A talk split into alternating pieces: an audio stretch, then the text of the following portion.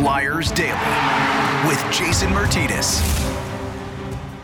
It is a Monday edition of Flyers Daily, and we are back to daily, seven days a week through the end of the season. That begins now. No days off.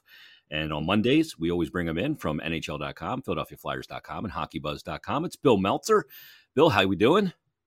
I am doing great. Very fun weekend for Philadelphia sports.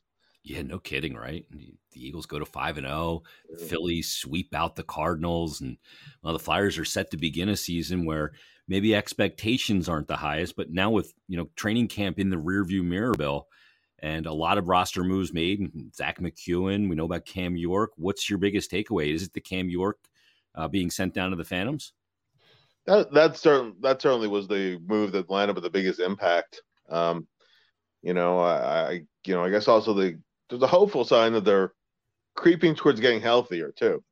Um, still see about Cam Atkinson, although John Tortorella said he's he's confident he's going to play opening night, but you know, it looks like Farabee's going to be ready to go opening night. Um, Carter Hart's looked good at practice the last couple days, so uh, you know they're, they're going to look to be at, mostly full capacity. It seems that way anyway. So still a few days to go, but as long as Atkinson is sound, I said Farabee lineup opening, then it's just a question of getting Couturier healthy, and he's been skating. Actually, he um, he came off the ice after about about a 45 minute skate. Now he's not there yet. There's still no timetable, but it's certainly certainly looking a lot better than that it sounded, you know, a couple weeks ago. So, yeah.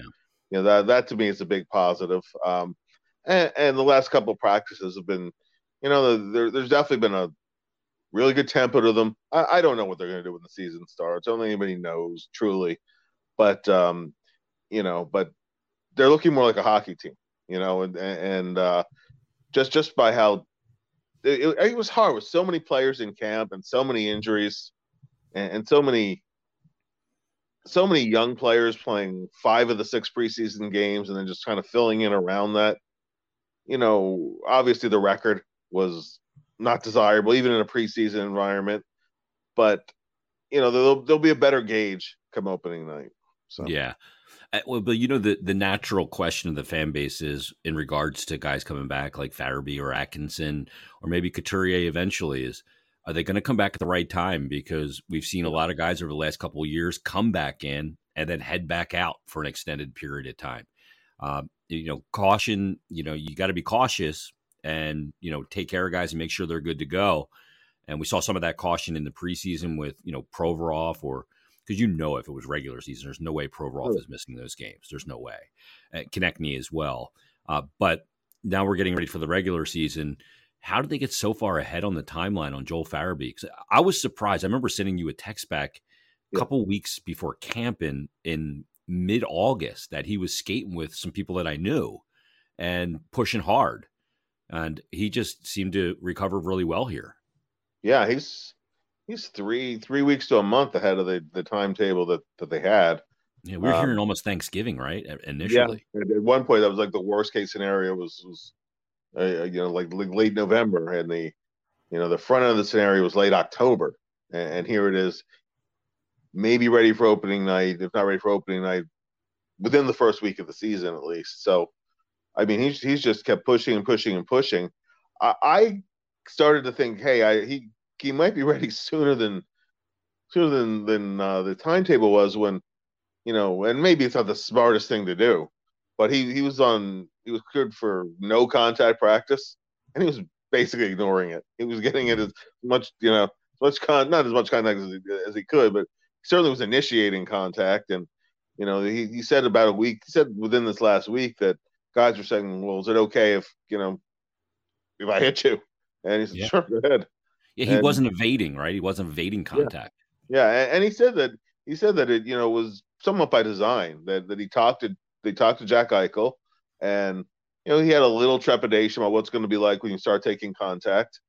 And Eichel said it was the same thing, and, and until you get hit a couple times and you're okay, you know that's always in the back of your mind and then you kind of you kind of clear that mental hurdle. Then if you are, you go through that and you're okay. And he said it was full speed ahead from there. So, you know, so hopefully, I mean, you you, you just never know, right? You, you you don't know until guys in game action. Um, hopefully nothing recurs. Nothing recurs with Carter Hart. When, as he said, when the time comes with Couturier, I mean, you don't you don't know. You don't know until the guy's playing, and you, you can exhale after a little while that it, it, seems like he's holding up. So, and you know, it's a hopeful sign, but you you can't say they're they're truly out of the woods till well, they're truly out of the woods. You know. Yeah, and that just that's going to take time to to have that answer, and you know, for this podcast, like we want we want answers now, but some answers you can't get now. Um, as far as Cam York going down, Bill, um, you know, what does he got to do now to get back up here permanently? Because we thought, I mean, the opportunity was there to be on a third pair with a veteran right side guy and Justin Braun. Um, you know, he played a decent amount last year with a few different partners, including Ivan Provorov, and played on the right side. Uh, but he came into this camp, did not have a great camp. And this coaching staff is looking at the long play. And I love what Torts said. He said, um, we need him to not just be a good player, but be an impact player, basically, when we're when we're a winning team. He said, I don't know when that's going to be, but these lessons that and these moves that are made now are ultimately to getting him to that level faster and permanently. Yeah, and and uh, you know, Tortorella was saying that he wants him to be aggressive. Um, uh, you got a little. Uh, some people said it's a it's a mixed message, a conflicting message. I don't see it that way. Um, Ian Laperriere talked about him making the simple play and making the routine play routinely. I don't think he, I don't think they're necessarily mutually exclusive. You know, I, I think that you, you don't you don't make the 50 foot pass. You know, if uh, the 10 foot pass is the better play in that situation, mm-hmm. and, and, just having you your head don't force it. no, you, you, don't for, you don't force it. Yeah. You don't force it, and that, that's really that's really the central message. But just be plugged in all three zones. You know, for uh, and and this is what Brad Shaw said. You know, making an impact for 40 seconds, whatever zone you're in. Absolutely, Cam York has that upside to do that. Mm-hmm. Um, and and Tortorella said we're not throwing the guy away. We're just pushing him. We're pushing him to be better. Um, you know, I, I, think what, what Cam has to do is he has to go to Allentown with a good attitude about it. You know, with uh, a little bit of an "I'll show you" kind of kind of attitude, but not in a not a negative way, in a competitive way. Hey, you know, you made a mistake sending me down, yep. and you know, and, and I'm uh, I'm intent on rectifying that. So that, that that's really it. Um, you know, the hopefully hopefully plays the level he's back up soon and, and he's back up to stay. Um, uh, Brian Smith did an article the other day about all, a lot of players who've who started with some disappointment in terms of going back to the minor league team. Like in the case of uh, in the case of Travis Sanheim, um, who spent a full year in the AHL. He came up to the Flyers 2017-18, started the year with the team. Sometime around a little after midseason, actually was sent back down to the Phantoms again to get more playing time. That can that can be really hard on a player. You know, you think you're part of the NHL team, you go back down, and I mean, Travis handled it great. He came back up, and he's never been back down again since then. Um, you know, we've brought up this example before too of Claude Giroux being so many expectations for him, coming off of a monster year in junior hockey and uh, a a uh, playoff run that was one of the best ever in Canadian junior hockey. Um, made his debut for the Flyers. It was an emergency call, but you know, in Ottawa and win the shootout and all that. And so many expectations, and he had a just okay camp, and they sent him down. And he came back up about a quarter of the way into the season, and he never went back down again. I mean, you know, a, a lot of guys. Uh, Bill Barber, even Hall of Famer, um, thought he was going to, thought he had the inside track to make the team, and in 72, 73, was cut. Started out of the Richmond Robins, came up, never went back down again. Cam can be one of the Cam can be one of those guys too. Just has to go down with with the right mindset about it and, and, take care of business. Yeah, he's not the first guy to do this. I mean, Scott Laughton played an entire NHL season, went back and played an entire AHL season, it came back up and never has never gone back down. And you know, it can be humbling to these athletes, Bill, because they at every level, at, when you get to the NHL, at every level, you were not getting, you know, sent back down or, you know, you don't get cut from teams per se when, when you've grown up as an elite player like that. And it's humbling and it's something that they're not used to. But to play at the highest level, you got to do that. And I think the urgency to his game, you know, I think some people, like I agree with you, misread that quote about being aggressive. You know, there's aggressive that is overly aggressive and stupid and incurs too much risk. But when it plays there, don't be afraid to make it. Yeah. Which leads me to a big question mark I have heading into this season. And we've talked about it. Tony DeAngelo and Ivan Provorov. We've seen very little game action of the two. They played together just the one night. And as Torts would asked about it, he said they stunk. Uh, but that's a pairing that's going to have to come together and going to have to come together maybe not perfectly right away, but it's got to come together to some level because it's a very important role as a top pairing defenseman. No, no, question, an absolute necessity.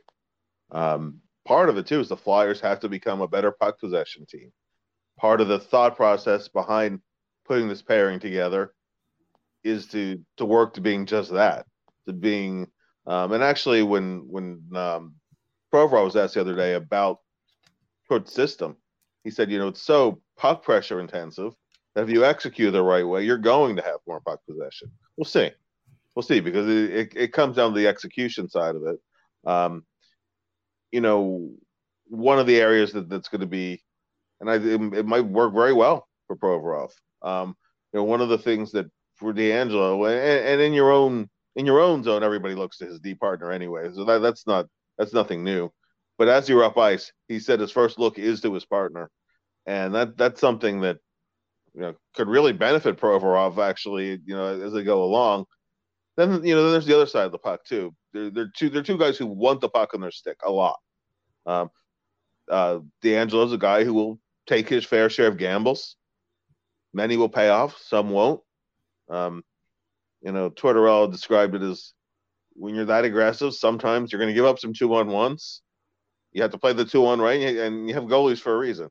Well, uh, you know, all, that being true, um, I, I you want to see those two guys click. You want to see them communicate well. You want to see how when there is a little bit of adversity, um, you know, maybe a goal or two is behind you, and and that pairing's involved, that they just put it aside and keep moving forward. It, it, it's going to be an interesting mixture of personalities there, both both hockey wise and and just off ice wise and see how they how they blend together. It's an it's an unknown until they prove it, right? So um that's that's definitely a big X factor coming into the season. And with the, all the number of minutes they're going to play, it's it's it's critical that, that they find a way to click. Yeah, they absolutely are.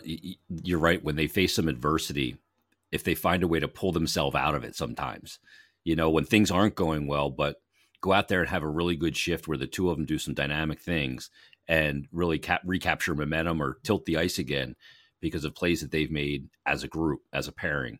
I think is going to be paramount, and to see some you know elements of that early on, I think will be a really good thing. You know, the other thing, Bill, with the other D pairing, when you're looking at Rasmus Ristolainen and Travis Sanheim, we all know that Sanheim is going into his final year of his contract up against UFA status, ultimate motivator in sports, by the way. Those two developed a nice chemistry last year. They haven't been together a lot this year. I talked to Travis about it, and he said, "Hey, that's there's a comfort level there. Those two got to pick up right where they left off last year, and perhaps be even better." I, I, absolutely, and and uh, you know with Sanheim, there, there's there's always been such a high ceiling on Travis's game. Uh, last year, he hit a higher level of consistency than he'd ever shown before in his career. Um, you know, I, I think he's capable of still getting even a, little bit better. Um, and, and as you said, uh, the, you know, there, there's a comfort level between the two of them. Um, I don't think Ristolainen's had a great camp preseason, and we, but he's been banged up too. So getting him healthy, getting it's funny because you remember he started last year injured too. Yeah. Um, you know, um, but just getting him healthy, getting getting those two just just you know back in back in their their zone, so to speak. It, it, it uh, I, that that's another important thing. They're going to be a 20 minute a 20 minute a night guys too, especially with the third pairing kind of in flux heading into the season. Those top four guys, those have to be the the backbone of your D corps, and then the third pair is going to be for support. So, yeah, I mean, for for the team to improve, for to have some stability and and all, all those other things, it, it's really it's really both of those pairings. Um, we saw what we saw what the pairing looked like last year when they were both going pretty well, which was largely, uh, I would say, largely from December onward. Uh, it took it took Ristolainen a little bit of time to find his bearings, and then they they found a way of working playing together that worked. So that's uh, they have they have some know-how in doing it. They have the experience. Again, you know, till you till you find that rhythm together. Um, and it would have been ideal had they been able to play together throughout camp and the preseason. Injuries pre- precluded that a little bit, but that's uh, that, that's a, that's another key here, with especially because this is such a tough early schedule for the Flyers overall. And to me, um, if they can even kind of hang around hockey 500 or so for the first month, that's not a that wouldn't that wouldn't be a bad showing for the team. Not not in my estimation. Yeah, I mean, one of the guys, Bill, you know, when this season's all said and done, I think it's paramount for the comeback player of the year. I don't even know if you could use that. He led the team in scoring last year with 16 goals and 36 assists, and Travis Konecny he had 52 points in those 79 games. But he, to me, is a paramount player to really have a good season again. And you know, ever since the bubble, he hasn't just hasn't scored as many goals. He's been better with you know playmaking and setting up goals, but he needs to put that total package together this year because he's a guy that can score from the greasy areas around the net, and he's a guy that can score off the rush. He's a guy that can play with tempo up the wing and really be a big personality for this team. I think it's paramount if they're going to have a, a, season where they move some things forward. Travis Konecny is going to have to be a really big part of that, especially with Sean Couturier out. No question, he has to be one of the guys at the front of the line. Yep, and pulling guys into the fight. Uh, yeah, yeah, and you know one of the things that uh, Konecny's always walk that line where getting under opponent's skin versus doing something undisciplined that's going to hurt your own team, and that's mm-hmm. uh, whether it was defensively or you know a, a, retaliatory slash that would take a penalty at a bad time. Just those kind of maturity in his game and, and finding that that right balance. Um, I thought it was interesting, and he mentioned it even on exit day. He's reiterated it in, in camp that actually this is an example to me of a, a positive way to use analytics, where he was looking video, he saw the analytics of where he was shooting from, and he says it clicked for him. Okay, that's why I'm not scoring. And some of it, to me, some of it was um, you could watch it. He was shooting a lot from above and outside the dot, and you're not going to score there. and getting getting Konecny between and below the dots is crucial for him returning to at least the form he had in, in the bubble year when he was an NHL All Star, when it looked like he was really one of the up and coming players. And he's had hot streaks since then. Even last year, he started on a little bit of a hot streak, um, sustaining it over the course of a season. Um, Farabee's another one. You know, mm-hmm. it's nice for them to go off on streaks, but you don't want them falling into a spell where it's been the last 14 games since they scored. Those those guys have to. Those guys have to lead the way on a team that's going to be scoring by committee. They have to be regular contributors. I don't think there's any way around that and having the team being a competitive club.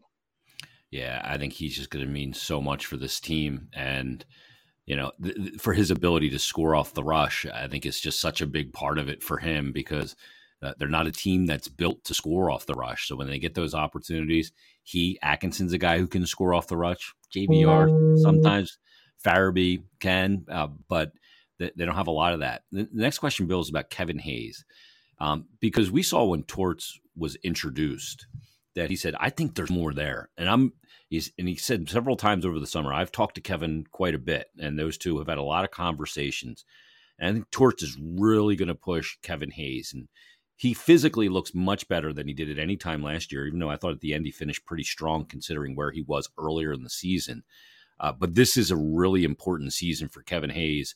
You know, again, Couturier out of the lineup to start with. We'll see how long that lingers. Elevates him into a a role where it's maybe not ideal, but ideal. Nobody cares about ideal. It's time to start a season. Uh, Hayes is going to be a big factor for them as well. No, absolutely, no, no question about it. Um, came to ca- camp in really good shape, and when they're doing the skating test on day one, he was actually one of the guys who handled it the best. which was really nice to see. Which um, you were stunned by too, right? Yeah, yeah. I, you know, it's uh, not his game. no, no. I mean, and it's not just about speed; it was just the stamina of that. Yep. Uh, and that's that's really what they were testing anyway, more than you know, flat out speed. It was the guys who knew how to pace themselves through that. I mean, that was that was just exhausting watching the skating tests on day one. Um, and, and Hayes has had certainly more than his share of good moments, whether it was in the uh, whether it was in the scrimmages and a couple of preseason games. I still think there's another level of consistency um, that, that he has to reach. Certain plays he cannot make in a, in a John Tortorella system. The dangling around the neutral zone, um, that, that's a no-no in in uh, you know and, in Tort's system. So that's one of the things that Hayes to have to keep going north. Don't don't keep you know kind of going in circles. And and then there were then there are still sometimes he'll make makes a bunch of good plays, but sometimes there will be times he still gets caught napping a little bit out there. These are the things that uh, Dino pushed him on. It's certainly something that Tortorella is going to push him on. Uh, at Sunday's practice, there was a play along the wall, and uh, he was a little bit unaware, and and uh, Noah Cates picked his pocket clean, and he heard about it. I mean, it wasn't yelled at, but you know, and he was nodding his head like he knew. Yep. He knew. So, but the, that's one of the guys who has to be one of your tone setters and uh, just just you know just some of those those little some of those little details like that that just doing doing things a little bit more consistently and uh, certainly knows a big strong player and and sees the ice well and a clever passer and all those other things so taking taking a big part of the leadership role especially while Couturier is out again something one of those big things you look for um, one of the guys that we've certainly kept a very close eye on both last year under Mike Yeo and through this camp and preseason, and we've seen a lot of them in the preseason, is Morgan Frost. Uh, Billy's got this great opportunity in front of him, along with guys like Owen Tippett, Noah Cates, and others, but at Wade Allison. But when you look at uh, Morgan Frost coming in this year, I thought we saw more consistent flashes of what he should be. We still saw some mistakes. His game was not perfectly refined. It's not supposed to be in the preseason. What's your expectation of Frost heading in this year? Yeah, I mean, and and I'm not going to be, I'm not to put numbers onto it. Yeah. My, but my expectation for Morgan is this: that keep your feet moving, keep, you know, keep hustling in on the forecheck, um, get get puck touches, and be, you know, make plays, make plays. Don't don't be don't be afraid to crack some eggs once in a while. Tortorella actually said on, uh, I think it was on Saturday, on Saturday, that what's jumped out of him camp, and you know, he said he's had a good camp without reserving that. He said he's had a good camp. He said he watches watches Morgan's play away from the puck, um, and it's been good. He said, "Keep showing me something there." And uh, I, I I want, then I want to play offensively but just just keep up the play off the puck, which has been good. And he's been outstanding on faceoffs. Um, took more faceoffs than anyone on the team in the preseason. Was sixty percent on them. I mean, that's a yeah, fantastic percentage. And in the in on his strong side circle on the left side, he was at seventy percent actually.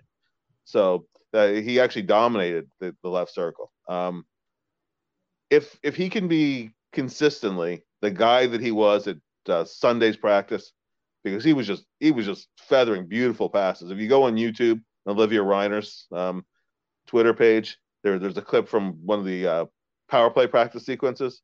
He he just makes a gorgeous pass to Noah Cates, who's who's coming in from up high, right on the tape, right in the back, and then Carter Hart had no chance on it. And he had yeah. several other plays like that. He had a give and go sequence uh, with Wade Allison, um, where Frost ended up scoring on it. There was another one where uh, he banked one off the end wall on purpose, and uh, and Allison knocked that one in. That was on a power play, and then he also uh, he also had would have would have been a power play assist on, on the go that Laughton scored, and he was just he had his head up the whole time, was aggressive. He wanted the puck on his stick. That that's the guy I want to see, and yeah. and if he does that, points will take care of itself. Um, even if he's on even if he's on the second power play unit, I mean that's uh, whether he's slotted as the two C or the three C that's the that's the player he needs to be. Um, I, am not expecting him to play a leading role in the team. You know, he still is a relatively inexperienced player. He's still going to make some mistakes, but but do the things he's done in camp. Keep it up because there's are going to be uh, ebbs and flows during the season. Don't don't you know don't fall back into a shell and just just stay confident. Um, which is which is what uh, Sky Laughton said about him on, on Sunday. That that's the whole key with Frosty. He said he has a skill level that's higher than most players, most players, even veteran players, and just just be assertive and confident, and you know the the cream will rise to the top with him. So that that's really that's really what I want to see. And again, it's not about a number, not about sixty points or fifty five points or whatever whatever number you want to put. It's just, it's just a way of playing. Yeah, I think a big part of it too. You use the word ebbs and flows. It, it, it's working your way out of ebbs and riding flows and lengthening flows in the season uh, by being aggressive and being creative. Uh, you mentioned Carter Hart, the goaltending situation. Well, certainly looks like he's going to be able to go on Thursday. I know Torts even said last week uh, if Carter's cleared on the 12th, he's playing on the 13th. you know, that's his guy. Uh, he's going to get the start. Um, uh, but the backup goaltending situation has been an interesting one through camp. Grosenick obviously was put through waivers. Uh, Ersson, I thought was the best goalie in camp. And then you look at uh, obviously Sandstrom as a guy that's battled as well. How does this play out? As long as Felix is healthy, um, he's the number two. If Ersson were to be the number two, you'd have to put Sandstrom through waivers. Um, Ersson clear, is, I would assume, right? And he'd have to clear, yeah, yeah. Um, I I would think he would clear, but still, you, you never, you know. GM waivers, in Pittsburgh may yeah. play games there. Yeah, yeah. Wa- waivers is so unpredictable. Sometimes you you see a guy who gets claimed, you never would have figured it'd be claimed, and then, then there are other guys you just hold your breath that you mm-hmm. get them through. I mean, look at uh, you know former Flyer now, Nick Aube-Kubel. One year he's waived, he wasn't claimed, and uh, the next year he was waived, he was claimed. And and you don't know. Um, and he dented year, the Stanley Cup. yeah, he dented the Stanley Cup and has the ink to prove it, right? Um, and the ring too, even more importantly. But um, you know, just just speaking the unpredictability of waivers just for a second, you know, Adam Brooks, who's now back, who's now down with the Phantoms. Last year, I mean, it's crazy that he started the year in Toronto or in camp. He was in camp with Toronto, who drafted him originally. Um, I think he was claimed by Vegas and then he was waived by Vegas and reclaimed by Toronto. And then they had somebody get healthy, so they had to re-waive him, and um, he, he, was claimed again. And so he, he had to go back to Toronto, and then he was waived again, and then he ended up in Winnipeg. And he was he was waived and claimed three or four times last season, that's and cool. he waived. You know, so I mean, it, you know, I know players want to play in the NHL, but that's that's pretty brutal where you're hopscotching across North America, and you know yeah, yeah, where are you where are you picking up your mail at, man? exactly, exactly. So you just you just don't know. You know, uh, Adam Brooks, with all due respect, because he's you know he, he's a quality role playing type, but you just you know he's not a guy who jumped out. Oh, he'll be claimed. You know, like Valimaki was just claimed, and, um, by Arizona, and you knew he was going to be claimed. Um, and and Calgary knew he was going to be claimed, but you know he was he wasn't going to make Sutter's roster. But but in some cases, you just you just don't know. Maybe a team has a goalie go down on just the, the wrong day, you know, and all of a sudden, Sancho doesn't make it through. Um, he's going to be in the opening roster too because he wasn't waived on Sunday. Yep. So, and anybody who wasn't waived on Sunday, Hayden Hodgson is also there. Well, he, they're going to be in the opening roster because they would have to. They would have. They would have had waived on Sunday, claimed on Monday, for the rosters filed. So he's going to be there, which means that uh, he's a number two, barring another injury. Now that is that's, that's a possibility too.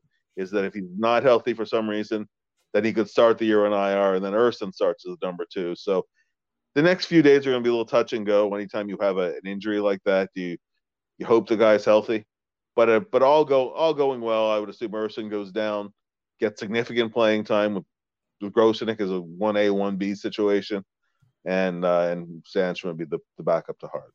Yeah, that's that's kind of how I see it playing out as well. But and we'll see. I hope Felix can stay healthy because this is a good opportunity for him. And you know, he's drafted back in 2015. It's been seven years, and now he's got opportunity in front of him. This is generally when goalies usually get to the NHL. They're not all 20 year olds like Hart. Um, so this is kind of the the normal trajectory. Last thing for you, Bill. Um, we've covered a lot of coaches over our years. You, you and I both uh, whether it was you know such different personalities, whether it was you know John Stevens or Peter Laviolette or Dave Hakstol or Scott Gordon or Craig Berube or Alain Vigneault or Mike Yeo and now John Tortorella. And they've all been different and they've all had different ways of communicating to their players, communicating to their players via the media. But I don't think we've ever had anything like this with John Tortorella. And he's been pretty docile, in my view, in camp so far. Honest, transparent, yes, but so far docile. The games haven't meant anything, and he's made it very clear he doesn't put a lot of stock into the result of preseason hockey. That's about to change. What do you expect out of Torts this year? I think he is he is his finger on the pulse of his team at all times. Um, you you know it's very hard to hide from him. You can't hide from him. So there are going to be times when uh, guys need a kick in the ass, and he's not afraid to deliver it. And there are going to be times too when he's going to want to defend his team. And you know, a lot of a lot of times when when Tortorella says something in a press conference that, ends up on uh, NHL Network or whatever, you know, and he's not even attacking the person who asked the question; he's deflecting. Mm-hmm. And there hasn't really been reason he hasn't felt need to do that yet, but it's coming. It's going to come at some point. And you know, and, and I thought it was interesting also with uh, just to see how these relationships evolve. You know, Tortorella is a guy who is not afraid to tell his general manager, "Hey, I need, I need A, I need B. This is this isn't working out with this player." He's gonna he's gonna give that feedback. And now I don't want to use the the phrase you know honeymoon phase, but you know you, you look at you look at some roster decisions going into the season. He's leaning on some of the Flyers' other people to, you know, he said that he he listens to input, but he doesn't make decisions necessarily based on on input. He he likes to get a, his own view of a player. But if you, if you look at the decision that was made in in putting uh, Zack MacEwen on waivers and Hayden Hodgson's going to open the season with the team, I, I think Torts made it pretty clear. A lot of this was based on on input from other Flyers people, which you know Ian Laperriere has always loved Hayden Hodgson. Um, Brent Flahr, I know, is a big Hayden Hodgson guy, and I think Chuck Fletcher believes in the player too. Um, but when he was asked about, he was asked about MacEwen's camp, and he was asked about Hodgson's camp, and he said, "I think that I, I think Mac wasn't great to start with, but he got better on the, the latter end of camp." And thought he had some better games and you know was getting going in the right direction. Was asked about Hodgson, he said, "Well, that's a player who, you know, I, I really didn't know very much about. Um, I still don't feel like I totally have a grasp on the player. Um, a lot of people in the organization and you know are, are high on him and uh, talk very highly about him to me. And he said, but based on what I've seen, he was just okay, just okay. Um, you know, I, I want to I want to see a little bit more.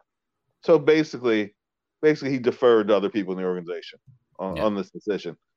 But if we go in a couple weeks into the season and he still thinks Hodgson is just okay, he's not going to hesitate to go in and say, "This isn't working out." I, I just I know you, I, there's something you guys like. I just don't see it.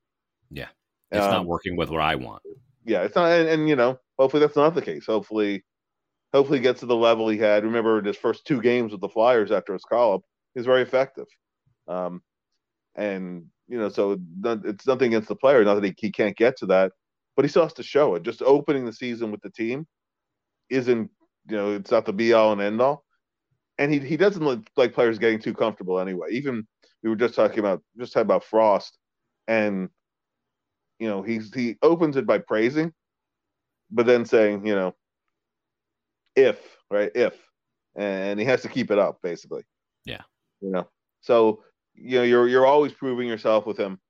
Players players are used to that. He doesn't you can't get too comfortable with him. If you can't rest on your laurels or he'll be all over you. So you know i, I expect there's there's going to be some of that. He talked about his concern about the resiliency of the team. Um that doesn't get fixed overnight. And you know, at some point he wants the players to take a little bit of ownership and to enforce their own accountability within the room. That it can't always be the coaches, and, and he's he's said that multiple times.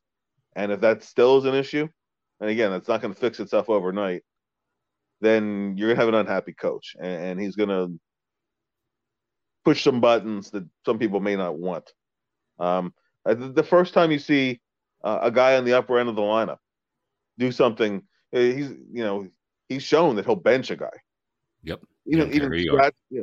So, you know, I mean those those guys too. He does really does not care who you are, and he said that, you know, in, in assessing players in camp, he deliberately doesn't want to know who's uh, who's waiver exempt, who's waiver eligible, because he didn't without coloring his assessment. Yeah. He said that you know as we have it, well, Chuck Chuck will fill in those blanks. So his he just wants to assess what he sees on the ice. So I think as you're going into the season, you know that there will be, I think most days will be kind of similar to many days in camp. It, it's not like it's not like Tortorella's explodes every single day, but there will be times when it happens organically, and there will be times, you know, many times where it's uh, I don't want to say contrived, but it's said with a certain audience in mind. Yeah. And the uh, audience almost always is players. No doubt about it. Uh, it's going to be fascinating. It all starts on Thursday. Flyers will drop the puck on the season with the New Jersey Devils. It'll be at Wells Fargo Center coming up on Thursday, this Thursday, the 13th, and then Vancouver, and then a nice trip to sunny Florida to take on Tampa and Florida next week. Oh man, that's not easy. Not an easy way to start, but nonetheless, it uh, you look down the schedule, and when when you're a team without high expectations, everybody looks like a tough opponent. Just the way it is especially in this Metro division. So, uh, Bill, thanks for doing this as always. Great Monday conversation, and uh, we're counting down the days to the puck drops on the season coming up on Thursday night. We'll be back tomorrow with another brand new episode. Again, we're going daily. We are not taking a day off like we haven't in the past couple years. I think I just looked the other day. Uh, we're up almost at 700 episodes of Flyers Daily since we launched it. I almost fell out of my chair when I saw that number, but we're going to pack a whole bunch more in this season, and we'll hope you'll be along with us for the ride. Rebuild stuff at NHL.com, PhiladelphiaFlyers.com, and HockeyBuzz.com and get yourself ready for the season. And we'll talk to you tomorrow on a brand new Tuesday edition of Flyers Daily.